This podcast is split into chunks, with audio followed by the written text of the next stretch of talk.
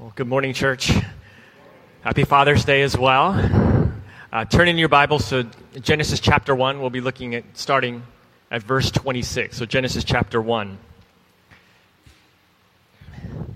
In March this year, Lia Thomas finished first at a women's swimming championship. Lia swam 500 yards, that's 4.5 laps in an Olympic swimming pool, or 5 football fields. Lia outswam the second-place winner by over 1.5 seconds in about 4 minutes and 33 seconds. 500 yards. It's amazing.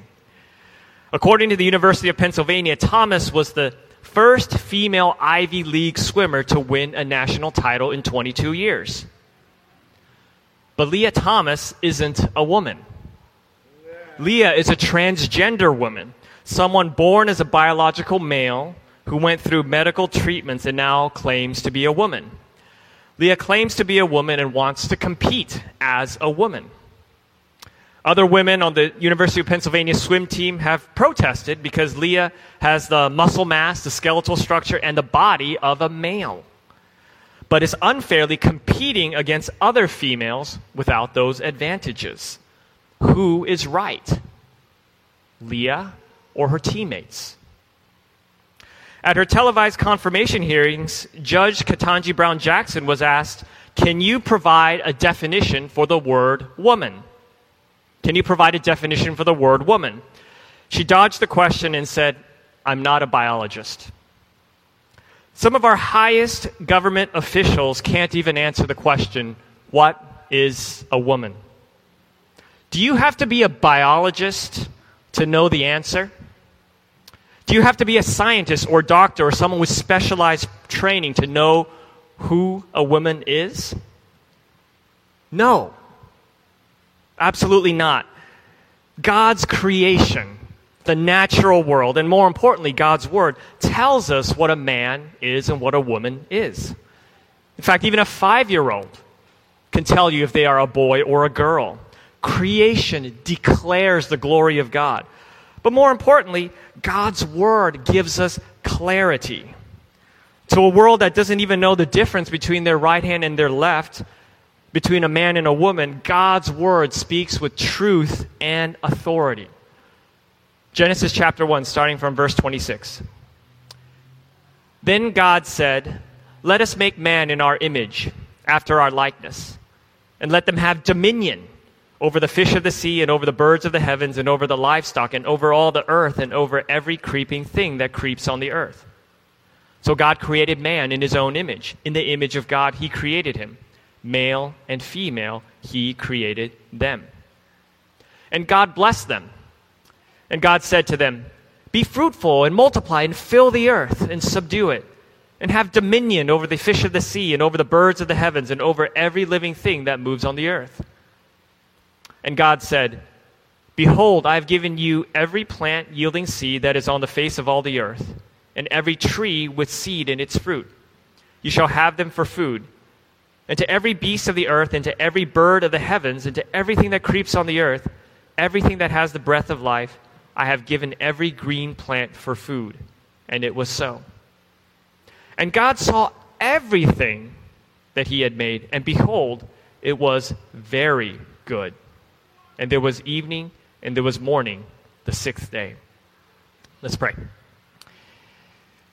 Father, I pray that you would speak to us through your word, through your eternal, unchanging, authoritative, truthful word. Lord, give us clarity, give us insight, and Lord, give us conviction on what is right and what is wrong, what is true, what is false. Speak to us and help us to submit to your word. We pray in Jesus' name. Amen. Well, because God's word speaks with clarity and authority, we're not left in the dark on what a man or a woman is. So let us humbly embrace and enjoy how God has created us male and female. Let us humbly embrace and enjoy how God has created each one of us as either male or female. Last week, Rick did a fantastic job preaching on the pinnacle of creation, the creation of mankind in the image of God. We learned about God's plan for mankind. We were made for his glory. God's pattern for mankind. We were made to be his royal representatives, not God, but like God in ruling and managing creation, and God's purpose for mankind. God's purpose for mankind is directly tied to our gender. Purpose and gender are inseparable. You can't talk about one without the other, and that's what we're going to be looking at today. So number one, gender is God's idea. Gender is God's idea. Verse 27. So God created man in his own image. In the image of God, he created him. Male and female, he created them. God made each one of us here with bodies. And these bodies are gendered. You either have a male body or a female body, male sex or female sex. To paraphrase one writer, we're more than our bodies, but we aren't something other than our bodies. We're more than our bodies, but aren't something other than our bodies. We're more than our bodies because each person has both a body and a soul as a unified whole. That's why death is so unnatural. At death, the soul is separated from the body. So I am more than just my body. I'm body and soul. But we aren't something other than our bodies. When God created persons, human beings, image bearers, he made them with bodies. He made us with physical bodies. Not just any bodies, male or female bodies. This is intrinsic. It's foundational. It's fundamental to who we are, the fact that God has created us with a particular body, a male or female body. That means from the moment of conception, male or female has been hardwired into every single cell in your body and mine. We have something called DNA. Most of you are familiar with that. It's a molecular spiral staircase containing instructions for every single cell. It tells a cell what to do. Go build this protein. Go make another copy of yourself. And this DNA is packaged into these units called chromosomes. Chromosomes. So if you're a female, God has ordained from eternity past that you would have 2 XX chromosomes in every single cell. Female is undeniable and unerasable. On the other hand, if you're male, God has ordained from eternity past that you would have 1 X and 1 Y chromosome. But you don't need science to tell you all that. Long before we had the science of genetics, you would just simply pick up a newborn baby, look at the newborn baby, and tell if the newborn baby was male or female. People have been doing that since the beginning of time. The physical body tells us something, tells you something. So even a 5-year-old can tell you if they are having a new baby brother or a new baby sister. It's that obvious. God hasn't left us in the dark wondering who is a male, who is a female, who is a man, who is a woman. And this creation of gender fits in with God's broader plan throughout creation itself. As we saw earlier, creation is separation. Creation is separation. To quote Kevin DeYoung, think about the complementary nature of creation itself. In the beginning, God created the heavens and the earth, Genesis 1:1. And that's not the only pairing in creation. We find other couples like the sun and the moon, morning and evening, day and night, the sea and dry land, plants and animals, and a man and a woman. Praise God that God doesn't make everything the same. Imagine if there were only plants but no animals. Imagine if there was only a sun but no moon. Creation would fail to reflect God's beauty, glory, and diversity. We'd be missing something. In the same way when God created male and female, he separated the human race into 2 genders to reflect his beauty, his glory, and his diversity. Jesus himself affirms the creation of gender. In Mark 10:6, Jesus said, "But from the beginning of creation, God made them male and female." So those who reject the connection between biological sex and gender, they reject God's word. They reject creation, and they reject Jesus himself. So first, gender is God's idea. So let us humbly humbly embrace and enjoy how God has created us male and female. Number two, gender is necessary. Gender is necessary. Let's look at verse 28. And God blessed them. And God said to them, be fruitful and multiply, and fill the earth and subdue it, and have dominion over the fish of the sea, and over the birds of the heavens, and over every living thing that moves on the earth. In this one verse alone, 128, there are 5 Hebrew imperatives. These are imperatives are commands that God gives. Be fruitful, multiply, fill the earth, subdue, and have dominion. Gender is necessary. Gender is necessary to reproduce. Again, this might seem obvious, but with this much confusion, it needs to be stated that both male and female genders are necessary to reproduce other human beings. You've got to have a male and a female. You've got to have a sperm and an egg join. 2 males can never, ever, ever produce a baby.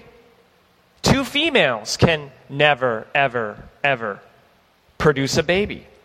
A male and female, 2 different genders are necessary. I know, again, this seems obvious, but only a female can carry a baby in the womb. Only a female can nurse. And because each gender is necessary, gender isn't interchangeable. A male can never carry a baby. Male and female bodies are fixed biological realities in creation. I might want to have XX chromosomes and have a womb and carry a baby. But that's just as possible for the earth to become the sun or the sun to become the earth. It's impossible. It's impossible. So gender is necessary for humanity to be fruitful and multiply and fill the earth. Without gender, there's no fruitfulness or filling. You've got to notice that God blessed them. God blessed the first human beings and told them to fill the earth. The filling of the earth carefully and responsibly is a good thing according to the biblical worldview, not a bad thing. The biblical worldview, in fact, stands over and against all other worldviews. Other cultures take a very different view. For instance, in one Babylonian myth, this is ancient Near East mythology, the human population was a huge problem. Too many people meant too much noise. So the gods decided to send a drought and then a disease and then famine to kill off human beings because they were making too much noise. Humans were bad. But that didn't kill off enough human beings, so the gods decided to send a flood to wipe out all human beings because they were too noisy. And only after all the human beings were wiped out in this Babylonian myth, then the gods could have peace and quiet. It's a very anti-human, anti-population worldview. And elements of that worldview are still present with us today. For decades, China had a one-child policy with countless children killed through abortion and infanticide. But it's not just there, it's here in America. Many people here have an anti-human, anti-life, anti-reproduction mindset. Babies, for many, are viewed as consumer products. You like it, you keep it. You don't want the baby, you abort it. But the biblical worldview affirms that every human being from the moment of conception is created in the image of God. Every single one. Because of that, to reproduce isn't a command we have to obey. It's a command we get to obey. It's a privilege for us as human beings. Earlier, we saw that God created the heavens and the earth, Genesis 1:1, but it was formless and void, like a desert wasteland, unformed and unfilled. Then on the first 3 days, God formed creation. He formed it. He was creating light and sky and land. He was forming that which was formless. And on the last 3 days, God filled creation. God filled the space, sky, seas, and land with life and objects. Form and then fill. As God formed and then filled, now we as human beings have the privilege to form and fill. God commands us to be fruitful and multiply and fill the earth. to fill the earth with image bearers, to fill the earth with life, to fill and populate the planet with human beings. If humans are to imitate God, then creating life is a basic part of the task. A man and a woman can produce a living soul. Childbirth is an act of worship, a sharing in the work of God, the one who created life. Alan Ross. What an amazing privilege it is for us as God's image bearers to imitate God himself, to be like the one who created life. So let us humbly embrace and enjoy how God has created us male and female. I want to take a moment now to speak for those who don't have any children, either as a single or a married person. Again, the Christian worldview stands over and against rival worldviews. Some worldviews reject the command to be fruitful and multiply. But other worldviews go the other extreme and idolize population growth. One of the decrees of Caesar Augustus penalized bachelorhood and rewarded marriage and childbearing. Can you imagine living in a society where it was a crime to be a single? Well, that existed back then. In a Greek context, it was common to emphasize the duty to marry and propagate. In rejecting this position, Paul says, "There is not any Jew or Greek, not any slave or free, not any male or female." Victor Hamilton. What does Paul mean by there is no male and female? Isn't gender God's idea? Isn't gender necessary, as we just looked at? Well, he means this. Our identity in Christ is ultimate. Not your identity as male or female or even mother or father, as important as those are. In the Christian worldview, therefore, singleness is held up and esteemed alongside marriage. Paul valued his status as a single so he could devote himself to the Lord's work, to preach, to travel, and yes, even get stoned and shipwrecked for the sake of Christ. In the Christian worldview, male and female are created equal, equal image bearers, equal in dignity, value, and worth. But in first century Judaism, a woman was an object, like a house or flocks, and a husband could divorce his wife for any cause. Or in many Asian cultures today, it's a very different worldview. In sharing about her experience growing up in a family of 8 girls with 7 sisters, one Asian woman remembers her grandfather telling her and her sisters, "All you girls are useless because you belong to another family." All you girls are useless because you belong to another family. Daughters were considered spilled water after marriage. These are depressing and anti-biblical worldviews. The next time someone tells you the Bible is oppressive, just graciously tell them what the Bible actually teaches, that male and female, men and women are created equally in the image of God, and show them what history is like. In God's eyes, no woman is spilled water. In God's eyes, no woman is useless. No woman is an object. It's the Christian worldview that consistently affirms and celebrates equality of the genders and diversity of the genders. Gender diversity, male and female, is necessary. It's necessary for us to reproduce. But it's not just necessary for us to reproduce and fill the earth with other image bearers. It's necessary for different roles. Different roles. Our culture tells us that men and women are interchangeable in their roles, that there's no distinction in roles between men and women. But the differences in body and biology point to differences in role.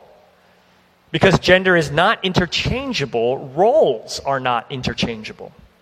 Women are made by God not just to carry a child, but to nurture her child and orient her life around the home. Now, what I just said is cultural heresy, but I'll say it again. Women are made by God not just to carry a child, but to nurture her child and to orient her life around the home. Titus chapter 2, verses 4 and 5.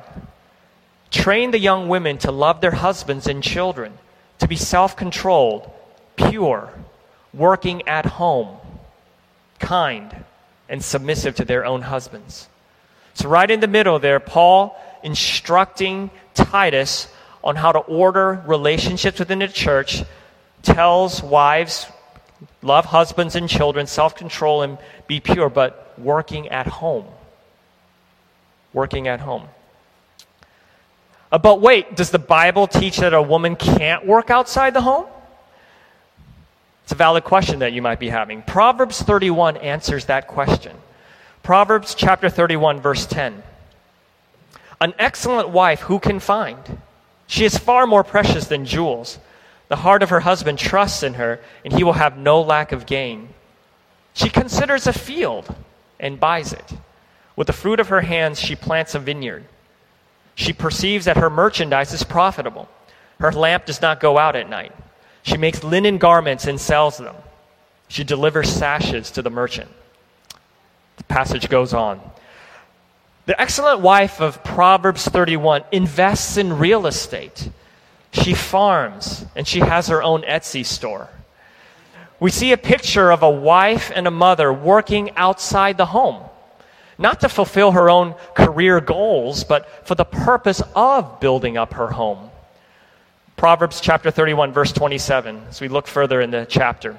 She looks well to the ways of her household and does not eat the bread of idleness. Her children rise up and call her blessed, her husband also, and he praises her. Ladies, as you see all that the excellent wife does in Proverbs 31, we don't want you to be discouraged and feel a crushing burden that you have to do all these things all the time. I think the woman does all these things over different stages of life, different seasons of life, different activities and different points in her life, not necessarily all these things all the time. So a woman can work outside the home, but she looks to the ways of her household. Life is oriented toward and around the home. I'm so grateful for the women at Risen Hope who have chosen to forego career opportunities outside the home to focus on opportunities to serve inside the home. It's a real sacrifice. You are to be commended and honored for that choice. Wives are commanded to manage their households, 1 Timothy 5:14. And you, ladies, exercise God's command to fill the earth and subdue it through exercising your authority in the home. The reformer Martin Luther once said, "In domestic affairs, I defer to my wife, Katie. Otherwise, I am led by the Holy Ghost." Being a full-time homemaker isn't a lesser form of work, as our culture might lead us to think. It's a work divinely ordained by God. And if God has called you to be a full-time homemaker in this season of life, could there be anything more meaningful, more glorious, more amazing than building a home to the glory of God? To invest in the next generation of disciples? To free your husband so he can pursue God's calling on his life? And for some women, we understand it's just not possible for you to work full-time in the home. Perhaps you're a single mom or your husband is unable to work. I want to commend you for juggling so much, for choosing to support your family through your work. The Lord sees and will give you all the grace you need. And that call to manage the household, to be oriented toward the home, to work at home, is done with joyful submission to the husband. It's a submission rooted in the nature of our triune God. Paul writes in 1 Corinthians 11:3, "The head of a wife is her husband, and the head of Christ is God." The head of a wife is her husband, and the head of Christ is God. So the head of a wife is her husband. The husband is the head of the home, just as the head of Christ is God the Father. So that headship in the home reflects the headship in the Godhead himself, how God the Father is the head of Christ. So the husband is the head. Not because the husband is any better, right? I mean, God the Father isn't better than God the Son. Both male and female are equally created as image bearers. God created male headship to reflect the relations within the Godhead. Just as the son joyfully submits to the father's leadership, the wife is called to submit joyfully to her husband's leadership. We call this complementarianism, which means that male and female have different roles that fit together, like salt and pepper, like peanut butter and jelly. They fit together. Pastor Dick Lucas writes, "There's no possibility of a married woman's surrender to a heavenly Christ, which is not made visible and actual by some submission to an earthly husband." So if you're married, your submission to your husband is the evidence that Jesus is Lord over your life. I want to speak now to our men. Once again, happy Father's Day. It is a joy and blessing and a high calling to be a father. I thank God for all the men who are working hard to support your families, to provide for the physical and spiritual needs of your home. Wives are called to submit to their husbands, but it's never forced. Submission must be freely given by the wife out of reverence for Christ. We as men are never called to force that submission. That would be abuse. There's no verse in Scripture that says, "Husbands, make your wives submit." It's not in there. Trust me. Not in there. Husbands, what you are called to do is love. Husbands, love your wives as Christ loved the church and gave himself up for her. Ephesians 5:25. So men, God has made us physically stronger to work, to protect, to serve, to provide. And that leadership role is part of God's good design. As John Stott wrote, "If headship means power in any sense, then it is power to care, not to crush. Power to serve, not to dominate. Power to facilitate, not frustrate." And in all this, the standard of the husband's love is to be the cross of Christ. The standard of the husband's love is the cross of Christ. Men, Jesus taught that the measure of greatness is servanthood. The greatest among you will be your servant. And as Christ used his power, his authority, his perfect record of righteousness, not to be served, but to serve, men, you too are called to serve just like that. If you aren't serving your wife as Christ served the church, you're not living up to the call of manhood. If you're not dying daily, taking up your cross, then you're not living up to the call of manhood. Pastor Dick Lucas, again, "The rule of Christ demands that a man serve his wife as the evidence that he is serving Christ." The rule of Christ demands that a man serve his wife as the evidence that he is serving Christ. So men, husbands, the evidence that you are serving Christ, that Christ is the Lord of your life, is that you are serving your wife. I've been a father almost 10 years now. It's been such a joy, such a privilege. Our kids range in age from 9 to 1, but I think about this call of Christ, and I know that I fall short. May God give us the grace we need to obey this call. And may we hold one another accountable to love our wives as Christ loved the church and gave himself up for the church. Men, as you interact with other men, make that a regular conversation topic. Let us ask one another, what are you doing this week? What are you doing this day to love and serve your wife? What are you doing to love and serve your wife? So gender is God's idea. Gender is necessary. And third, gender is good. Gender is good. Let's look at verse 31. "And God saw everything that he had made, and behold, it was very good. And there was evening and there was morning, the sixth day." Everything God made is good. At the end of days 1 through 5, except for day 2, which we talked about previously, we see this phrase, "God saw that it was good." The end of day 6 is different from the other days in 3 ways I want to point out. First, we see the word everything. God saw everything he made. Not just what was made on day 6, but everything from days 1 through 6. Second, we see behold. Behold, this is the Hebrew word way of saying wow. There's an excitement that God hasn't expressed until now. It's like God saying, check this out. You got to see this. Let me share this. Let me retweet this. Third, we see very. It was very good. When everything is complete, it's not just good, but very good. And that very good most definitely includes our gender. Being made male or female is not just good, but it's very good. So gender is God's idea, gender is necessary, and gender is good, or we might even say very good. So let us humbly embrace and enjoy how God has created us male and female. So how does transgenderism fit with all of this that we've just looked at? Transgender ideology is a rejection of everything we've just talked about.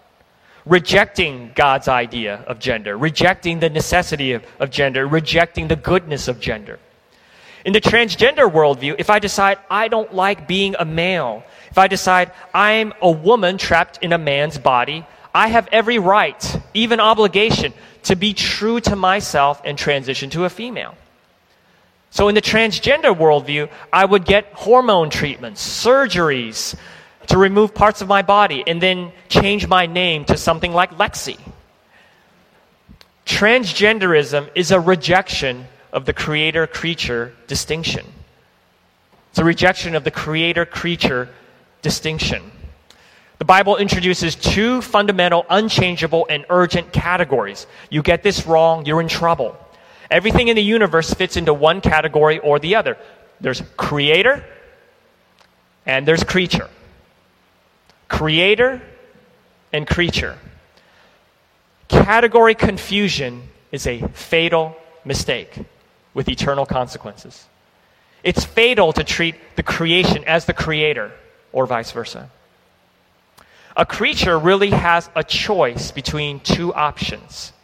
Either it chooses to be its own creator and thereby ceases to be a creature, or it must be and remain a creature from beginning to end, and therefore owes its existence and the specific nature of its existence only to God. Herman Bavinck. The Bible says that God is the creator, and you and I are creatures. But transgenderism says you're the creator, and it promotes self-creation. But there's no such thing as self-creation. There is only one creator, who's God himself. Chromosomes cannot be re-engineered, removed, or scrubbed from the software of our bodies. It may be possible for a trans woman to pass for a woman on the street at the visual level. But it is not possible for a man to morph himself into a biological woman. It is not possible to raise our bodies to the ground and rebuild them. You can try, but you can't rebuild every single cell in your body. Even if a man grows out his hair, wears high heels, or gets surgery to pretend to be a woman, every single cell within that man shouts out, XY, XY, XY, male, male, male. Those who reject their bodies reject their existence before God, the Creator. Dietrich Bonhoeffer. Not only is transgenderism a rejection of the Creator, transgenderism is a rejection of creation. It's a rejection of creation. In the early church, there was a heresy called Gnosticism. Gnosticism prized the mind and the soul as good, but rejected the body as bad.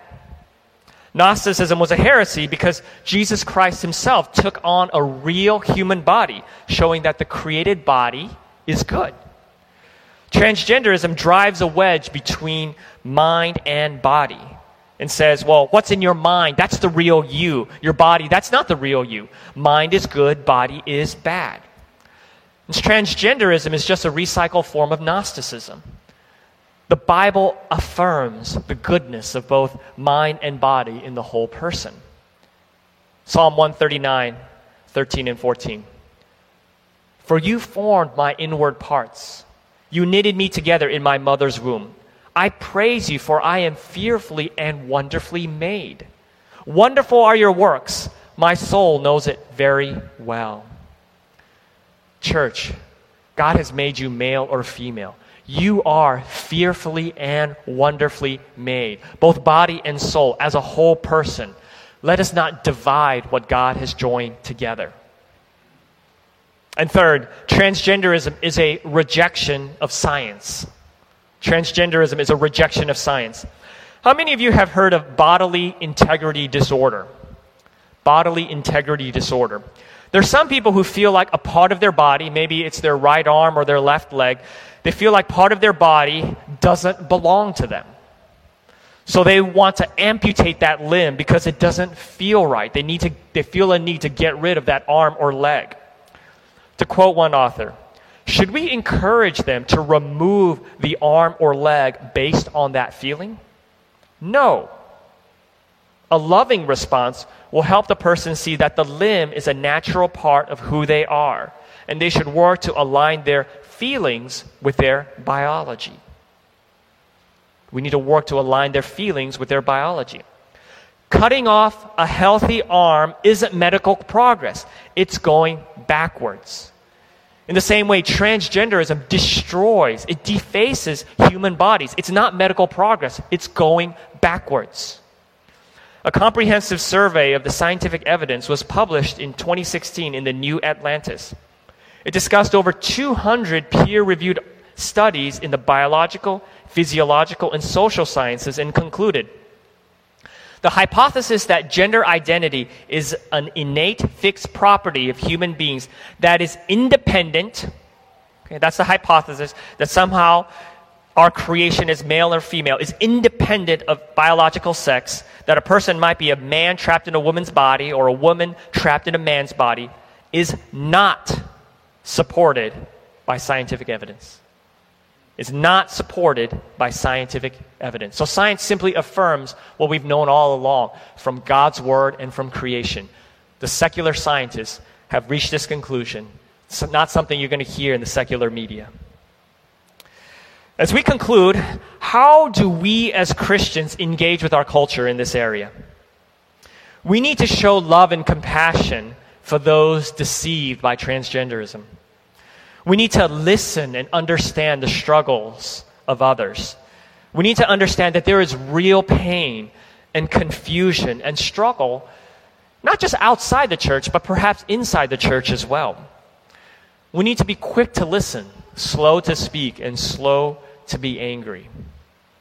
And we need to show love and compassion by speaking the truth in love. It's not loving to bear false witness against our neighbor. And what I mean by that is not loving to use a preferred pronoun when we know it's not true. If God has made someone male, it's a lie to call that a person she or her. It's a lie. Now, I think it's okay to use a transgender person's name out of respect, but it wouldn't be okay to call someone a she or her when the person was born a biological male. Finally, we need to show love and compassion by holding out the hope of the gospel. Our hope isn't found in looking within, looking for ultimate purpose and meaning in defining our own reality. Our hope isn't found in you be you, be true to yourself, follow your heart. Those are dead ends. People who undergo sex reassignment surgery don't report higher levels of happiness afterwards. In fact, doctors see prolonged distress and misery as a result. Again, this should come as no surprise to us. Happiness, joy, fulfillment, and satisfaction come with living the way God created us to live and within His boundaries. And we, as God's people, we have true hope and joy and peace because God has shown us His plan as the Creator. Maybe you're here this morning and you're not a Christian. Thank you for being with us this morning. Maybe you're struggling with everything I've just said. Maybe this is the first time you've heard something just like this. Or maybe you're confused about your own identity as male or female. And I just want to say it's okay to struggle. If you're struggling, talk to your community group leader or a pastor. No one's going to look down on you. We want to struggle with you and find the hope of Christ with you. And we want to hold out the truth that Jesus Christ came to fix everything that is wrong in this world. But that problem isn't just out there. It's in here. It's in each one of us, each one of our hearts. Rather than live God's way, each one of us, whether we struggle with our gender or not, we have rebelled against God and chosen to live our own way. God warns us that doing that, sinning against God, that the wages of sin is death, eternal death in a place the Bible calls hell. But while we were yet sinners, Christ died for us. Jesus shed his blood on the cruel Roman cross over 2,000 years ago to pay the penalty our sins deserve. So if you haven't yet done so, come to Jesus. Come to him by faith. Come to him through the doorway of repenting from your sins and trusting and looking to him alone for your salvation. And he will forgive all of your sins and give you the hope and promise of everlasting life and a future where everything wrong in this world will be made right. Therefore, if anyone is in Christ, he is a new creation. The old has passed away. Behold, the new has come. All this is from God, who through Christ reconciled us to himself. 2 Corinthians 5, 17 and 18. To be a new creation in Christ is to be able to anticipate the certainty. That's what we have. The certainty of a coming day when the disorder of creation is put back together. And when dysphoria of any kind is replaced by euphoria of every kind. A new creation in Christ recognizes that even in broken minds, living in broken bodies, living in a broken world, there is a definitive and clear, very good blueprint of creation. Andrew Walker. Our 4-year-old Alexa loves driving her younger sister in a cozy coupe car. For those who don't know what a cozy coupe car is, it's a red car with a yellow roof that a child can get into and pretend they're driving a car. Alexa will drive Tessa around, push her around, and the most enjoyable thing they do is to crash her sister into the wall. She'll go crash, and then both the girls will just start laughing and giggling like it's the funniest thing in the world. Needless to say, we don't give out driver's licenses to 4-year-olds. Not a good idea. Just like we don't allow 4-year-olds to drive, we don't allow children and teens to determine their own gender. Lots of teens are being misled by transgender social media influencers. So parents, if you parents of children, parents of teens, beware and be warned. Don't give your teens the keys to social media until they're ready. At the start of our Genesis series, Tim talked about a watershed. A watershed. A watershed is the peak on a mountain from which rain flows downward in opposite directions. Fall on one side, water goes this direction. Fall slightly this way, the water goes in a completely different direction. Genesis is that watershed. If we submit to God, our life moves forward and upward. But if we deny God, deny the reality of creation, deny the reality of the created order as male and female, our biology, our roles. If we deny God, we spiral downward into moral, spiritual, and eternal destruction. So church, let us humbly embrace and enjoy how God has created us male and female, and let us teach our children to do the same. Let me pray. Father, I pray for our church this morning. I pray, Lord, that we would in fresh ways enjoy what it means to be male or female, how you have made us. Lord, it is a gift. It's to be enjoyed. It's to be celebrated. I pray, God, that you would give us fresh courage to live out our calling as male or female in submission to your word, to a watching world, and for your glory. In Jesus' name, amen. Amen.